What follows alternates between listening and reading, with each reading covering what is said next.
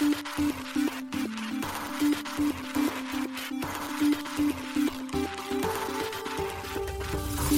しい経済ニュース。この番組では現当社のメディア新しい経済が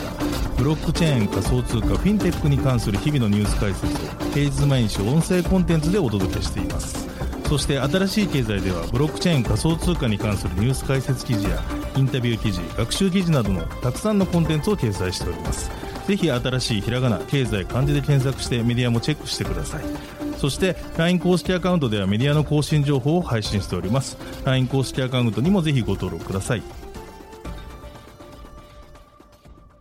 この番組は株式会社フィナンシェの提供でお送りします。フィナンシェはスポーツチームやエンタメプロジェクト DAO などのトークンを購入して支援ができる新しいクラウドファンディングサービスです。サッカー J リーグ野球バスケなどのプロスポーツチームをはじめ映画やアイドルインフルエンサーなど100以上のプロジェクトのトークンがフィナンシェで購入できますさらにトークン購入者はプロジェクトに応じたキャンペーンの参加や NFT などの特典もぜひ iOS や Android でフィナンシェのスマホアプリを入れて新たな応援体験を味わってください。あなたの夢がみんなの財産になるフィナンシェ。現当社新しい経済編集部の高橋です。はい、本日は5月17日水曜日です。今日のニュース行きましょう。EU 暗号資産市場の規制法案、マイカを各国財務大臣が採択、法制化へ。証券監督者国際機構、イオスコ、暗号資産の国際的ルール提案へ。米 SEC 暗号資産規制には何年もかかるコインベース請願へは応答しない姿勢。財布にディープコイン上場へ。チャット GPT のサム・アルトマン氏ら開発、ワールドコイン約137億円の資金調達へ。イーサレイヤー2、オプティミズム、ベッドロックアップグレードを6月7日に実施。三島のウイスキートークン、キー3、フィナンシェでトークン追加発行。一つ目のニュースは、マイカが法制化への歩み進めるというニュースです。欧州連合 EU 全メンバー国の財務大臣からなる経済金融問題理事会が暗号資産市場規制法案マイカを5月16日採択しました。この採択はマイカにおける立法プロセスの最終段階となります。マイカは今年の夏に欧州連合広報に掲載され発行予定とのことです。ステーブルコインに関する規制は1年以内に、その他の規制は1年半後に施行されるといいます。このプロセスを経てマイカは正式に EU 法となる予定です。スウェーデンの財務大臣で理事会議事国として協議の議長を務めたエリザベト・スヴァントソン氏は声明にて本日暗号資産分野の規制を開始するという約束が実現したことを大変嬉しく思う。私たちは昨今の出来事からこれらの資産に投資した欧州人の保護を強化し、マネーロンダリングやテロ資金共助の目的での暗号資産産業の悪用を防止する規則を課す緊急の必要性を認識していたとコメントしています。マイカは EU の暗号資産サービスプロバイダーへ向けて包括的な暗号資産市場規制を示す法案です。その目的は投資家保護です。2020年9月に原案が提出され、2022年6月に欧州理事会にて暫定合意に達し、その後立法化が進められていました。4月20日には EU 議会がマイカを可決。合意文書には、市場操作に対する対策、マネーロンダリング、テロ資金調達、その他の犯罪行為を防止するための対策が盛り込まれていました。マイカでは暗号資産業界における市場の乱用、インサイダー取引や操作行為を防ぐフレームワークが提供されされます。また、暗号資産の発行者、暗号資産取引所、ウォレットプロバイダーの登録と認証が行われるとのことです。また、ステーブルコインの発行者は、特定のセキュリティ、リスク軽減要件を満たす必要があり、カストディサービスに対しては、サイバーセキュリティや運用が失敗した場合の問題に対処するのに十分なセキュリティと安全対策を確保することを義務付けるとのことです。続いてのニュースは、イオスコが暗号資産の国際的ルール提案へというニュースです。証券監督者国際機構イオスコが既存の規範を暗号資産の分野に適用する方法を含む暗号資産に関する最初の国際的なルールを提案すると同機関のトップが5月16日述べました。イオスコは世界各国、地域の証券監督当局や証券取引所が参加する国際機関です。公正で効率的な証券市場の育成、整備を目的とし、証券監督に関する原則、指針などの国際的なルールの策定などを行行っています。イオスコの理事長であるジャン・ポール・セルベ氏は、勧告がまとまれば暗号資産に関する世界的に強調した最初の規制が提供できるとパリで開催されたマネージドファンド協会のイベントで発言しました。米証券取引委員会 SEC や日本の金融庁、英国、ドイツ、フランスの規制当局はイオスコのメンバーであり、同機関の勧告を適用することを約束しています。FTX のような大規模な暗号資産のプレイヤーの崩壊や最近の市場の出来事を受け、セルベ氏はこのアジェンダを実現するための私の決意を強くしたと述べています。また同氏は繰り返し述べるが、 IOSCOの勧告は既存の原則とガイダンスが国境を越えた暗号資産とサービスプロバイダーに適用されうる範囲を明確にするものであるとも伝えました。ベルギーの証券監視委員会の委員長も務めるセルベ氏は、プライベートファイナンスが今年の IOSCOの業務における新たな優先事項となるとも話しました。さらに同氏は、この分野における規制当局の新たな関心は、プライベートファイナンスの前例のない成長、実体経済の資金調達における役割の増大、規制された公共市場との相互接続性の増大に由来すると伝えました。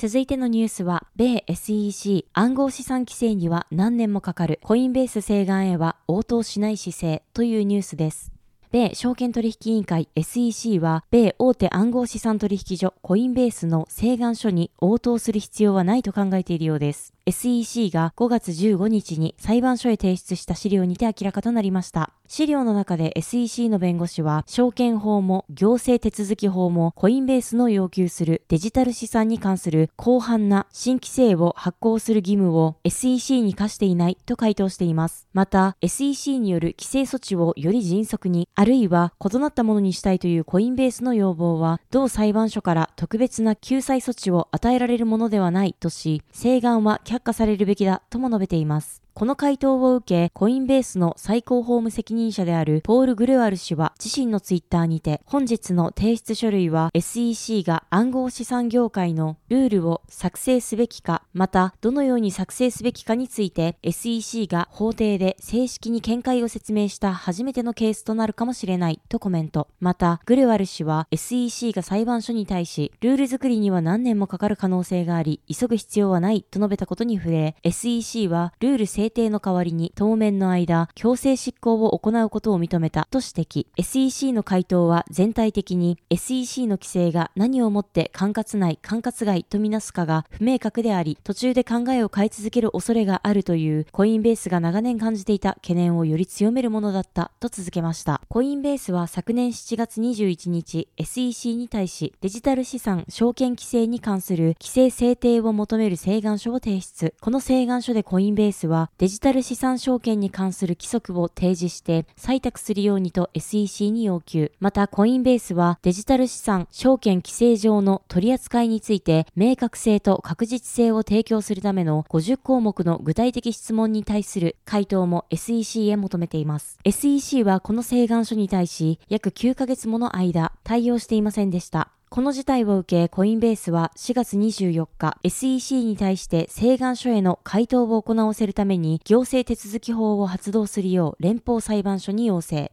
裁判所は5月4日、SEC に対し請願書に10日以内に応答するよう裁判命令を下していました。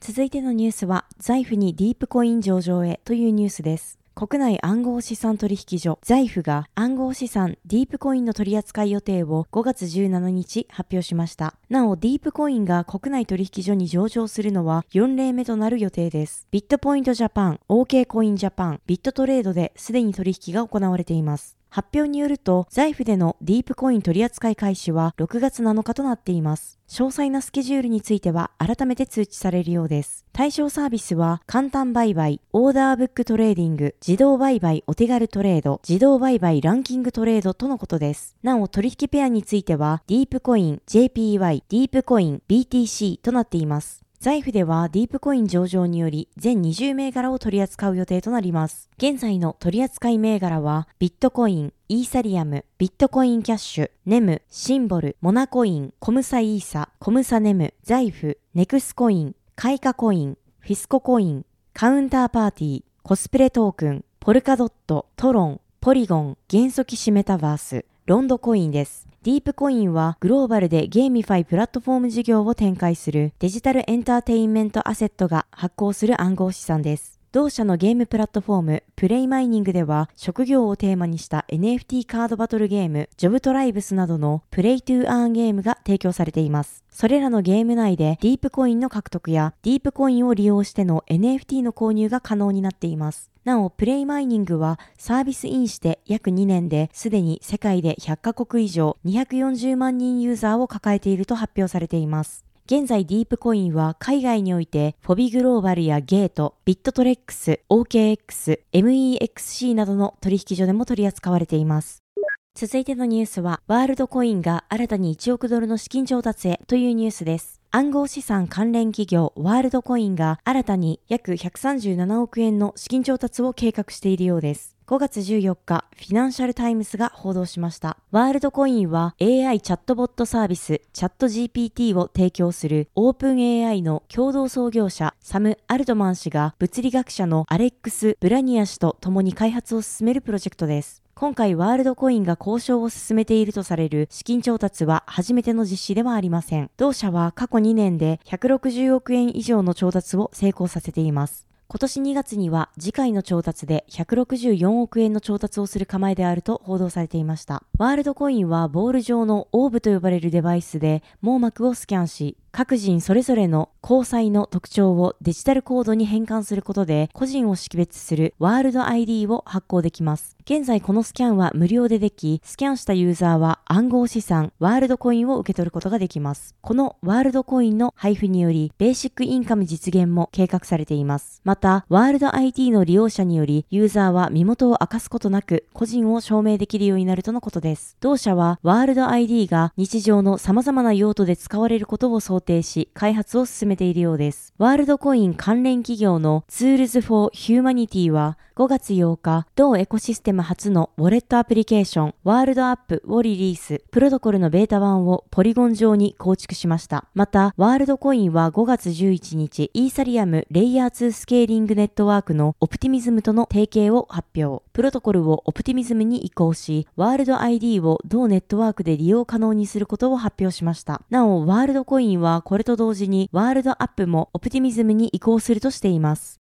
続いてのニュースは、オプティミズムのベッドロックアップグレードが6月7日に実施へというニュースです。オプティミズム初の大型アップグレードとなるベッドロックのメインネットでの実施時期が日本時間6月7日午前1時に決定しました。オプティミズムが5月16日に公式ツイッターから発表しています。なお、オプティミズムはイーサリアムのレイヤー2スケーリングソリューションです。ベッドロックはオプティミズム財団が今年2月に提案したアップグレードです。提案当初は3月16日に実施が提案されていましたが、コミュニティのアップグレードの承認を条件に、提示されたいくつかの条件を満たすために2ヶ月以上の期間が必要となり、その結果、6月7日の実施予定となりました。2月に投稿された提案によると、ベッドロックはオプティミズムの初のアップグレードであり、多くの変更が含まれています。主には、オプティミズムのセキュリティを向上させ、ブリッジの効率を上げることや、仕組みの複雑さを小さくすることが目的となっています。具体的には、ブロックの生成タイミングの変更や、レイヤー1へのデータ送信のコストダウン、入金に必要な時間の短縮などが行われます。その他にも、これまでイーサリアムに実装されていながらも、オプティミズムに導入されていなかった手数料に関する改善案、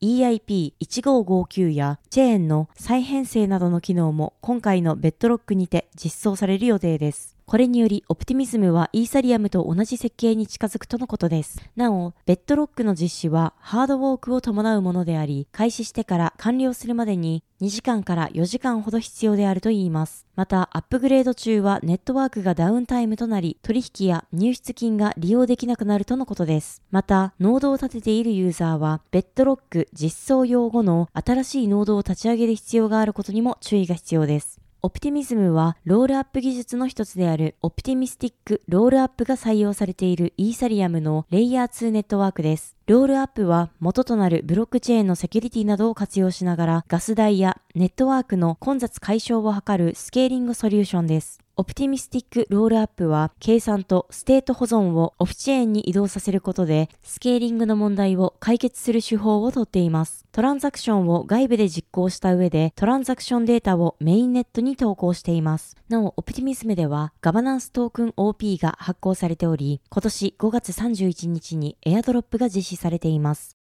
続いてのニュースは、三島ウイスキープロジェクトが FiNANCiEでトークン追加発行というニュースです。トークン発行型クラウドファンディングサービス FiNANCiE がウイスキーカンパニーが主導する三島ウイスキープロジェクトのトークンキー3の追加発行と販売開始を5月14日発表しました。三島ウイスキープロジェクトは静岡県三島市限定ウイスキー作りを起点とした関係人口創出を目指すプロジェクトです。また内閣府の関係人口創出拡大のための支援事業、令和3年度補正中間支援組織の提案型モデル事業に採択されているプロジェクトでもあります。なお、昨年10月に実施されたキー3の初回販売は早期完売となっていました。これまで三島ウイスキープロジェクトでは三島初のサービスビレッジインクや LTG スタートアップスタジオシックスカレーと提携してトークン保有特典の提供を発表してきました。そして第2弾となるキー3の発行販売のの開始は、三島ウイスキープロジェクトにおいて、第1号蒸留所、ディスティラリーウォータードラゴンの完成を記念して行われました。この蒸留所は、三島市大社町の国登録有形文化財に指定されている海古堂村上屋を改装して立ち上げられており、ここでは日本では希少な本格的バーボンスタイルウイスキーの製造がされるといいます。なお、第2弾、キー3の発行販売は、5月14日に現地で行われた上流期の火入れ式の開催に合わせて開始されました。また、第2弾で発行販売したキー3の販売収益は、上流所、併設のレストランバーや、熟成庫自体のブランディング強化に活用し、国内外から三島への交流人口増を実現するとしています。キー3の追加販売は5月14日9時から開始しており、6月30日18時まで実施されれる予定です。なお、キー3の販売メニューには、販売額が7000ポイントのキー3獲得コースが用意されています。また、配布トークン数については101トークンとなっています。なお、キー3獲得コースは7000ポイントを一口としており、販売数量の範囲内で何口でも購入可能とのことです。購入者には7000ポイント分のキー 3× 口数が付与されるほか、トークン保有者限定コミュニティへの参加や、ウイスキー製造の各種プロセス、上流やテイスティングなどにまつわる投票企画や体験イベントへの参加権利が付与されます。また、3年熟成ものの三島市内現地販売のボトル製品が割引価格にていち早く通販購入が可能となる優先割引購入券や同ボトル製品の5年、10年熟成ものに関しては割引なしの優先購入券が付与されます。なお、3年熟成もの製品ボトル優先割引購入券10%オフについては、ボトル詰めが開始される2026年6月より1000トークンにつき1本付与されるといいます。また、5年熟成ものは5000トークンで1本、10年熟成ものは1万トークンで1本の優先購入券の付与を予定されるとのことです。さらに蒸留所完成を記念して1000トークンと1万トークンという2つの新たなトークン保有特典が用意されています。1000トークン保有特典では、蒸留所併設バー、ウォーターゲート2階のホルダー限定ルーム、ジェット利用券が用意され、1万トークン保有特典では、オーナーズカスクを優先的に申し込み、紹介できる権利が用意されています。なお、オーナーズカスクとはウイスキー樽買いサービスのことです。なお、フィナンシェポイントはフィナンシェプラットフォーム上でのみ使用できるポイントのことで、1ポイント1円で購入できます。また、キー3及びフィナンシェで発行されているコミュニティトークンについては、金融商品取引法上の有価証券ではなく、資金決済法上の暗号資産でもないとのことです。はい。本日のニュースは以上となります。このように私たち新しい経済編集部ではブロックチェーン暗号資産に関するニュースを平日毎日ラジオで配信しております。本日ご紹介したニュースは新しい経済のサイトに上がっております。ぜひサイトの方も見に来てください。新しいひらがな、経済、漢字で検索して見に来ていただければと思います。それでは本日もありがとうございました。